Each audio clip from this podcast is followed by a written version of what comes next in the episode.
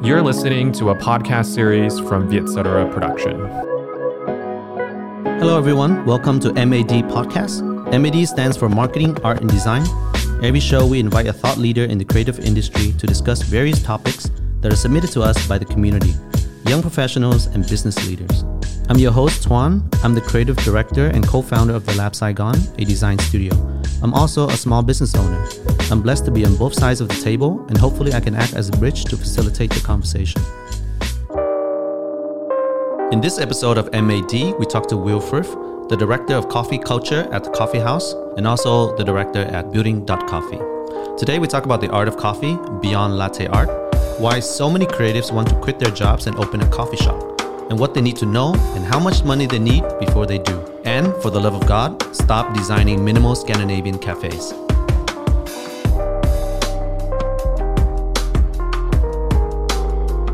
Hi, everyone. Welcome to another episode of MAD. Today, I have a good friend of mine, uh, Will Frith. I'll let him talk a little bit about his career and then we can jump right into why uh, I asked him to be on the show today. Hi, Will. Welcome to the show. Thanks. Good to be here. Good to see you again. Good to see you. Um, yeah. Well, I did coffee in the early 2000s. I got my first barista job and didn't really know anything. Um, but then, thanks to that job, I learned a lot about uh, cafes and how they work and how they become like a community hub for wherever they are. And that just that was always really captivating to me. So, um, a few years later, I got my first serious coffee job for a roasting company in Washington, and um, then moved on to another company in the same town, uh, doing pretty much every job in the roastery, and uh, really just like just found a real love for coffee at that point. Um, and the more I learned in coffee, the more I learned that there were so many different types of jobs to do. And being someone who's a bit scattered and wants to do everything, coffee seemed like a really great place to do that. And so, you know, everything from like um, amateur graphic design all the way over to marketing and trading and economics and global stuff. I it, it, just really like encapsulates the entire like world experience right now. And and so i've been able to learn a lot. Um, i moved to vietnam one time. I lived here several times. Um, i moved here in 2000 uh, 2012 yeah. and really had my heart set on developing arabica coffee here and uh, and Arabica is a species that is a little bit um, more celebrated for flavor, and that's where all of this specialty coffee and third wave coffee stuff is. That's what it's all based on. Um, and so I knew that Vietnam was mostly a robusta country, um, and thought that you know I need to figure out like why that is and if there's potential to develop really good coffee here. Um, so I did that for a few years. That's how I met you. That time I moved here, and uh, then between now and then, uh, I'd lived in Portland, Oregon, uh, for about four years, working for an espresso machine company. So I've kind of covered a whole lot of uh, the downstream side, uh, the consumer side of the the supply chain, and so coming here to Vietnam really helped me to kind of round out that with the upstream side with production and farming and all yep. of that stuff. So, what's your official title now? What are you doing now? Um, a little bit of everything. Uh, and say like the blanket term would be like coffee generalist. Um, and uh, because I, I do specialize mostly in technical things, but um, I'm pretty well rounded in terms of just helping somebody uh, who wants to get started in coffee, like giving them some legs and yeah. figuring out where they're going to fit in the supply chain. So having that holistic view really helped me to uh, to adequately consult. Um, yeah. Consultant is another title I wear from time to time, but my current project, Building, is a roasting facility, and I'm the founder and director. And uh, we, the partners and I, we all wear lots of hats. Yeah. Um, but I guess officially I'm a director. Yeah. As I've learned, you're also the director of coffee culture at Coffee House, a very mm. popular chain in, in, Vietnam. Yeah, yeah. They they took me on uh, to just kind of uh, give an analysis of yeah. the uh, coffee production systems and just kind of uh, guide them on their on hitting their goals uh, for the next few years. They have a few ambitious goals, and they really want to position themselves uh, in more of a coffee centric way. It's in their name, so Yeah. I think uh, it it's a really good fit. And of the major companies in Vietnam, I feel like they've got the best potential to be relevant outside of Vietnam, um, while bringing Vietnamese culture with them. So I I felt like of all the companies to approach me, Yeah. these these guys are the right ones. Um, and so it's been a good couple of months so far. I've been working really hard, and um, and you know we've been accomplishing quite a few nice things inside there. Of course, I can't get into too much detail because I'm not sure what I can disclose at the moment. Maybe moment. for the next episode. Uh, maybe the next episode we can look back on this. But back to the reason why I asked Will to join us on MAD. Um, MAD, for those of you who don't know, stands for Marketing, Art, and Design. And so far, I've interviewed a lot of friends um, and thought leaders in the marketing side and the design side. And when it comes to art, you know, my first thought was, okay, I'm gonna talk to fine artists, musicians, um, things like that. But then when Will's name came up, I was like, hey, coffee for me is an art too. So, do you think coffee is an art? I think it, it, like I said before, it's pretty holistic. It covers a whole lot of different types of things, and so you can, if you're a scientist, you can totally put on a white lab coat and be really useful to the coffee industry. Um, and if you're an artist, uh, most people automatically go to the marketing side of, of coffee and think in those terms. But honestly, it's it's part art, part craft, part science, especially when it gets into roasting and taste making. Coffee buyer, the green coffee buyer for any roasting company is sort of a visionary artist type. So I can definitely see the the relevance there. And uh, you kind of have to have a creative sort of mindset in order to make a good coffee program happen. Um, it's if it's only about the numbers and the product as like widgets. Um, it's pretty easy for a consumer to sense that in a brand, um, and so there really has to be some element that's a little bit squishier or fuzzier. Um, and you know, so it definitely art. The word art definitely applies to coffee. So, are you an artist? Um, I would consider myself a coffee artist. Um, I feel like a lot of it is about uh, personal expression. Um, and you know, most arts funnel all of their taste and their experience into some form of expression, and so coffee is just one of those things. Um, and then, aside from coffee, I am a hobby artist. I like to I like to do I like to do just various small projects on my own, um, uh, involving like vi- visual art and music. How do you feel about latte art? Oh man, yeah, latte art. It, you know, it's it's a it's a thing. It's like asking someone how they feel about bottles. You know, like um, bottles can be really beautiful and captivating and whimsical, um, or they can be really basic. They Yeah. can be terribly made. Um, what I like about latte art is it's disposable. Well, not disposable, but it's temporary. You know, you you drink it and the art's destroyed, but that's the point. Um, and for me, latte art is like a good cake icing. You know, like it's still about the cake, um, but if it looks really presentable and beautiful, then people want to eat it. Um, and so that's I think that that's the goal of latte art. I also use it as sort of like uh, like bait for barista trainees, um, and so I show them some latte art. They get really like excited about Yeah. wanting to do that, and then I've got them hooked so they can actually learn some stuff about coffee and the chemistry of milk and things like that. So uh, it's useful in manipulating trainees, I think, um, and I do think it it has gone a little bit off the deep end. Um, I think the purpose of first being like someone involved in service is to delight your customer, but to also serve them quickly and seamlessly.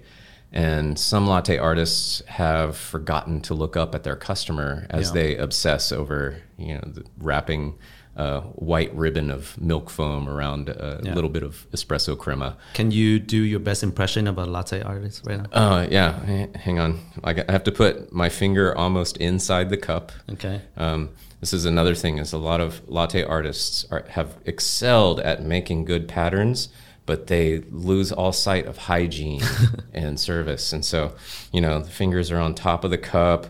They're putting the and they're breathing all over your coffee, and they're really focused on making it. And then, oh yeah, this is uh, and then eh, I can't just do a basic design or they'll think I'm a beginner. So I think I need to add another thing in here. And Give me ten dollars. yeah, yeah. All right, now I need a ten dollar tip. Um, Yeah. And then the worst, stuff, my pet peeve in latte art is the etching, where people take like a little needle or toothpick and start poking around to make the design. And uh, I'm like, when was the last time you cleaned that thing? And just give me my damn drink. Yeah. Uh, so I think if it takes you longer than like five seconds to to pour the drink, I think it's not about the customer or making a good latte. It's about en- entertaining or impressing yourself or True. your peers. So yeah, I, like anything, it, it's gone to the extreme, and I, I get a little bit annoyed at that. Yeah. And you know, as somebody from with that deep experience in coffee, you are allowed to have that kind of expressions of annoyance. Sure. I think. I mean, if you're a customer and you're paying for the drink, Yeah. you know, uh, you should definitely have a have a voice in that. yeah, true. There's another reason why I thought that coffee is really, really relevant to marketing, art, and design. Outside the fact that I, I think uh, coffee is, a, is an art form, um, is that a lot of people in marketing and design, once they're fed up with marketing and design, want to open a coffee shop. And I actually, I've never ever heard of a coffee shop owner who's who's like, I'm sick of serving coffee. I'm gonna go do advertising. no, it, most of the time it's, It's like, a- oh man, I'm not selling as much as I thought. I guess I need to study something about marketing. Uh, yeah, yeah, that's- in that way. yeah. But that is a very specific phenomenon to to the marketing industry. I feel and and design as well. Sure. Um, why do you think that's the case? Oh, I think uh, if you back up just a little bit, Mm-hmm. um, you, you'll see that a lot of first-time business owners are Mm. also in the same mindset. Like, I see. I think, what can I do? I'll, I'll open a cafe. I like hanging out in cafes. I have a lot of friends. Yeah. Um, I like what they do for a community, and those are all like the right reasons to to Yeah. want a cafe. But then, you know, it's a lot of times their first business, and Mm. most cafes fail in the first few years. Um, and uh, you know, hopefully they learn a lot of lessons and then open a more mature business after that. So I think it's just a common first business for people, um, and then marketing and creatives. Mm. Uh, they they tend to go towards that because they see some sort of creative potential. I that. see. And I, I, I'm not saying this to knock those kind of people because I was one of those people. yeah, you were. That's how we met. Yeah, that's how I met Will. So I quit my job in in advertising, moved back to Vietnam to open a coffee shop, first business, um, and we uh, talked to Will to to help consult. So I know where that drive is coming from. Um, so you don't think it's specific to marketing or design or the creative industry? Not specific or not exclusive to it, but you know, I think that definitely the creative industries uh, make up a big portion of that.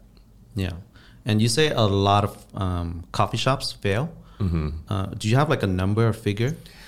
No, because everybody says a different one, um, but it's always above half. Um, so it's uh, it's. I mean, if anybody looked at that the industry with just that piece of data, they'd be like, "This is an industry in crisis. This, Yeah. you know, no one should open coffee shops." But actually, it's kind of what pushes coffee shops forward is having all these people just try stuff from different perspectives. And so, if somebody comes from the oil and gas industry and opens a cafe, they're going to bring a totally different mindset to it, and then everybody's going to pay attention and hopefully learn a thing or two from what they do. Yeah.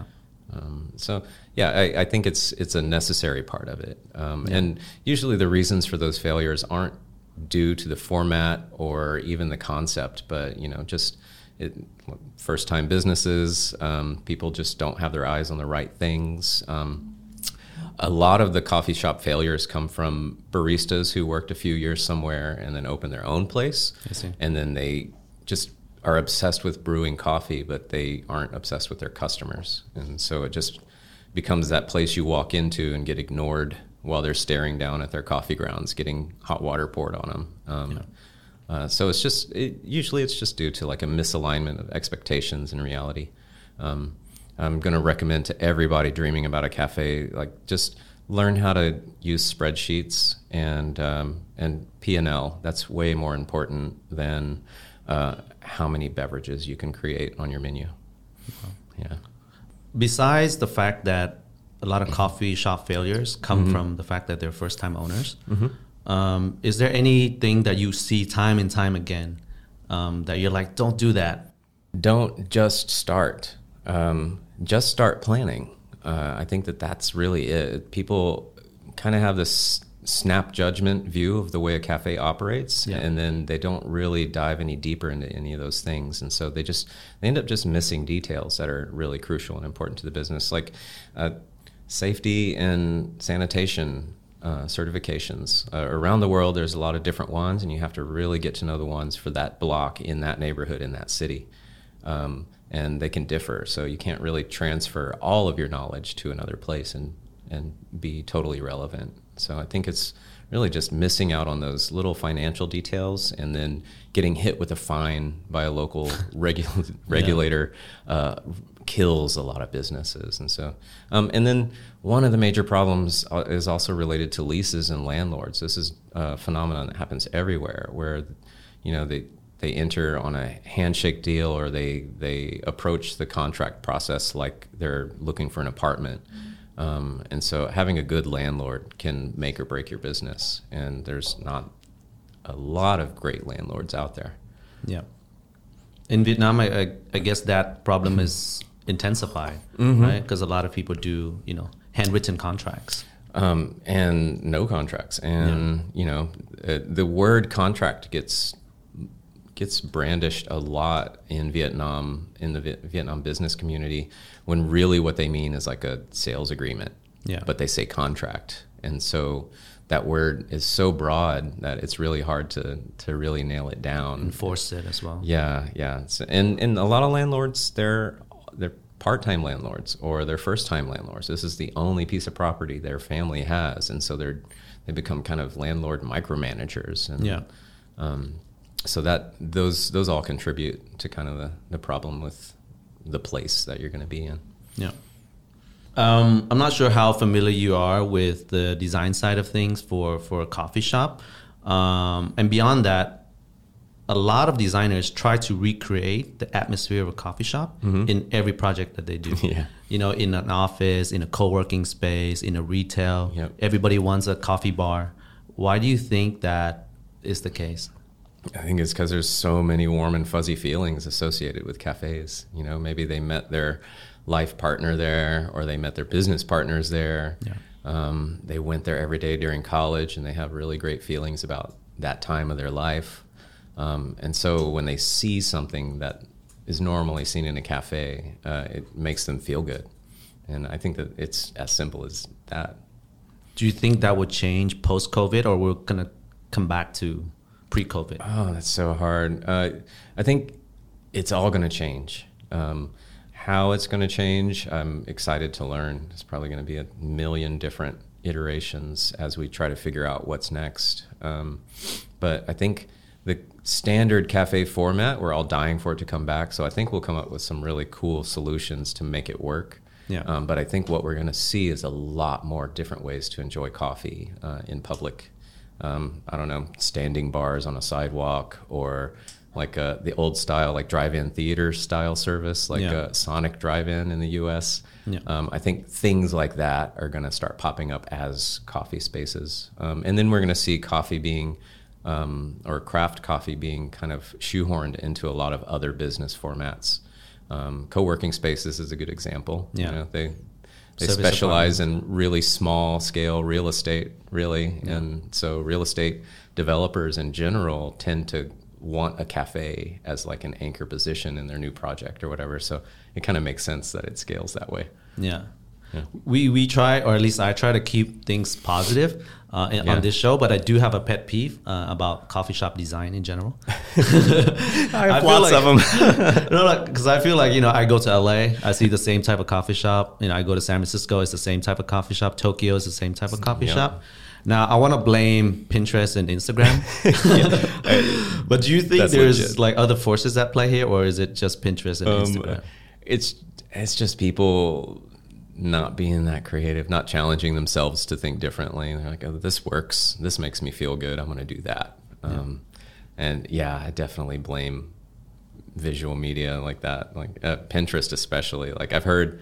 I've heard uh, professional designers complain about that. Their clients will be like, "Oh yeah, we've got the whole concept laid out," and then they send them a link to a Pinterest board. It's Yeah. like uh, you didn't do anything; you Yeah. just collected a bunch of pictures.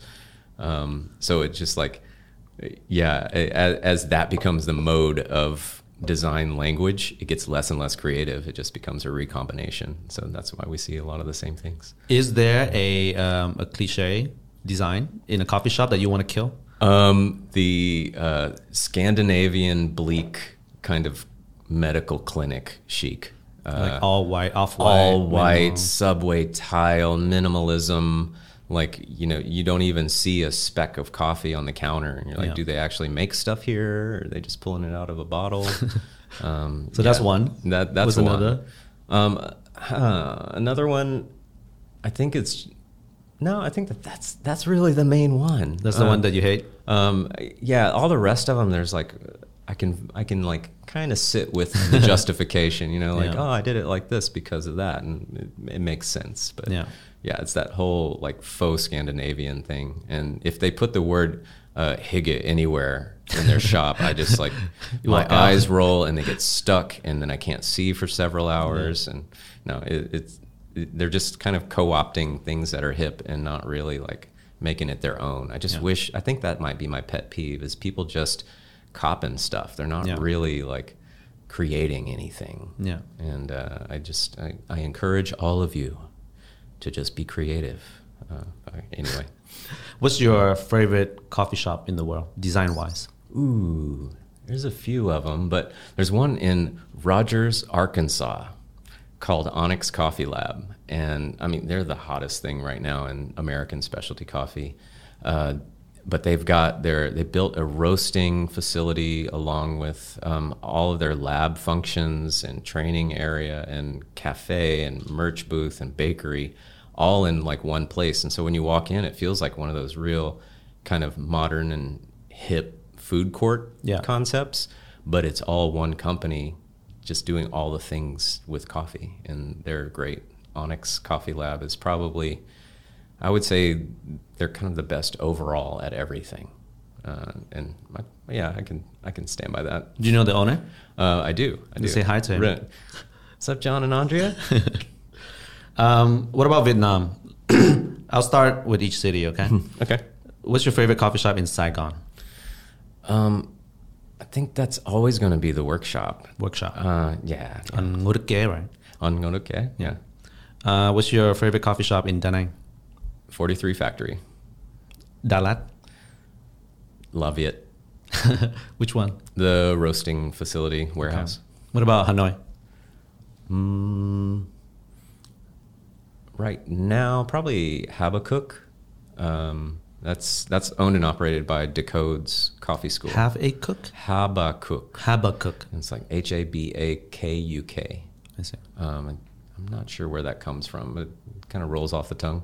Yeah. Yeah, uh, they they just have like a really cozy and warm concept, serving really delicious coffee and snacks, and I love snacks. Yeah, m- maybe as much as coffee. Yeah. Is there a coffee shop in like like third tier cities that nobody knows about that you discover? Um, I haven't done a lot of the discovering. I, I tend to keep most of my movements uh, between Ho Chi Minh City and Dalat, um, mainly just because of the work. It, the workload is already full enough. I don't have a lot of reason to go uh, much further than that, but I have built a network. So the, the third tier cities, I kind of depend on um, Instagram and my friends to to kind of point them out or show me. And so there's like a there's a few like general um, Vietnamese coffee accounts on Instagram that just like show me all kinds of really cool stuff that I want to see eventually, but there's too many of them now. yeah. Yeah. One of our um, former designers Mhm. uh, moved, quit, and moved to Dalat to open a, uh uh coffee shop Mhm. and a homestay. So when I go and visit him, you know, I see like stretches of like you know coffee plantations and things like that.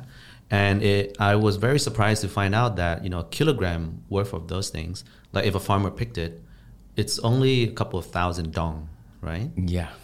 Um, so between that and the cup at let's say seventy hmm what are the added value stuff that goes in there for those who don't know? It's something like I, I forget where I read this, but it, it's like a common trope now, and I don't even know how true it is. Yeah. But it kind of gives the idea. Um, for every coffee bean, it has gone through forty hands, Forty hands. um, and meaning like you know twenty different people doing 20 different things to it. Um, and so in the beginning, of course, there's even after all the farming choices that are made, and let's just say you fast forwarded five years and you've got some productive coffee trees, then you pick the fruit off of that, um, and you either sell it or you process it yourself. And so that's like the first decision a farmer can make to add value to their product and make more uh, from it. But it does require a little material investment to get started. Um, the fruit has to be removed and you lose end up losing about like 80 to 85 percent of the weight as you remove the fruit and then dry down the seed and get to the green coffee the Yeah. raw coffee bean that we roast um, and there's probably half a dozen steps between picking the fruit and getting it just to that pre-green coffee stage um, and so that's why the coffee cherries uh, by the kilogram is only a few thousand dong because in reality that kilogram is only about you know maximum 200 grams of uh, raw coffee. And when you roast it you lose 20 more percent. And so each time you do something you're stripping away weight uh, and it becomes more valuable just by making it to the next step. I see. And then I guess that 40 hands, you haven't included people like designers and marketers who, right? Uh, Right, that's even after. Yeah, yeah, wow. yeah, and that's just to produce the cup of coffee. Selling that cup of coffee probably has another forty hands, um, and so like, for example, a, a grinder for a cafe is probably about like two thousand dollars, and an espresso machine is the price of a car. Um, and all of the various costs associated with opening a cafe um, means that even at 70,000 dong for a cup, their margins are really slim. Yeah. So if I'm a young creative working at a, a, design agency and I want to open my own coffee shop, how much money do I need? Um, I would say if you stayed modest with it, you could probably bootstrap one for less than $20,000. Um, and that's bootstrapping one that has all the appropriate like licenses and um, you know labor contracts and stuff like that, and a quasi de- decent lineup of equipment. Um, I'd say more appropriately, if you budget hundred thousand dollars, you might be a little bit healthier of a cafe. But again, that just depends on your location, your foot traffic, and the rent, and all those those related things. So the range is 20,000 to 100,000. Oh, it can go up to a million. Some people Yeah. build ridiculous cafes that I'm like, how are you going to ever get paid Yeah. back for that? It depends on how much you want to lose, right? Uh, yeah, there's a, there's a joke in the coffee industry. Um, how do you become a millionaire? yeah. Um, you start with ten million dollars and you start a coffee company. Yeah. Yeah, basically. There's an equivalent one for uh, billionaires. Oh yeah, How do you go from being a billionaire to a millionaire? Start an airline. that's pretty much it. Yeah. Is there anything that, you know, you wish people would ask you about coffee? I mean, we it's a cliche now to say you Yeah. don't know what you don't know, but Yeah. there's so many things that are just hidden um, until you get into the operations of it. And really, I wish they would ask me um, what types of back office things should they focus on. Um, and I'm by no means like an expert at that stuff, but I do know what things they need to put in place to make it work. And uh, you know, your first hire, I think, with any new company should be a, at least a part-time accountant. Um, don't try to do it all yourself. And I think uh, people often focus on the technical things about making a delicious cup of coffee, which that's important, but there's all the other stuff around it that's I think more important. Yeah. Um, I actually do want to have, we'll have one more question, actually. Yeah. Um, how do you feel? There's a sentiment that, you know, people should support local businesses. So let's say like a local coffee shop, a corner store shop Yeah. versus, let's say, a chain. Yeah. How do you feel about that dynamic? Um, I, I honestly, I think I think of those in completely different um, industries. Even like a chain serves a specific type of customer um, that most independents are never going to attract. Um, a chain, you know, is maybe their overall quality of the product is lower, but it's more consistent, and that's one thing customers really want, especially first thing in the morning. You want Yeah. you don't want surprises. Um, consistency and uh, affordability. Chains have uh, economies of scale that can bring their prices way down. So we say seventy thousand in an independent. That same cup of coffee could be forty five thousand in a chain. Yeah. Uh, just because of the scale they're producing at. So. Um, different types. I think the independent coffee shop supporter types of people are always going to support those. Um, mm-hmm. They're not captivated or wowed by chains. They want to be. So they want to be wowed by that experience. So I don't think a chain can really deliver that on a regular basis.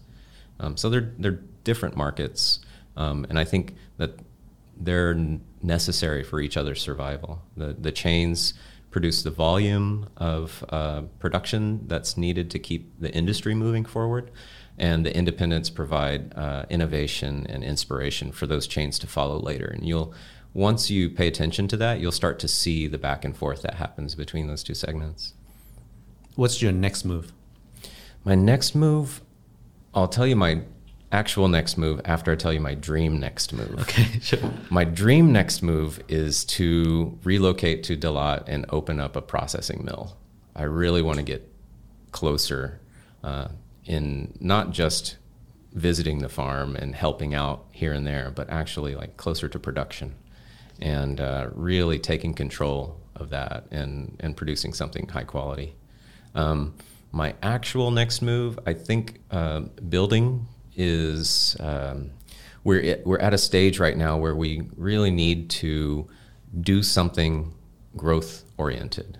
Um, we need to grow some segment of our business, and uh, I, I, and I have some ideas about what that's going to look like. But I think that that's my really the next step is growing what building does now, and maybe even adding some new stuff to that. Great. Thank you everyone for tuning in to MAD. That's our show. Today we had Will Frith, a coffee expert, director at building.coffee, and also the director of coffee culture at the coffee house. Yeah. Um, thank you everyone. Thanks for listening to another episode of MAD. If you want to suggest a topic or have any questions, please send through to mad at vietcetera.com. New episodes are out every two weeks. And don't forget to subscribe to our Spotify, podcast, and YouTube channels for more interesting content.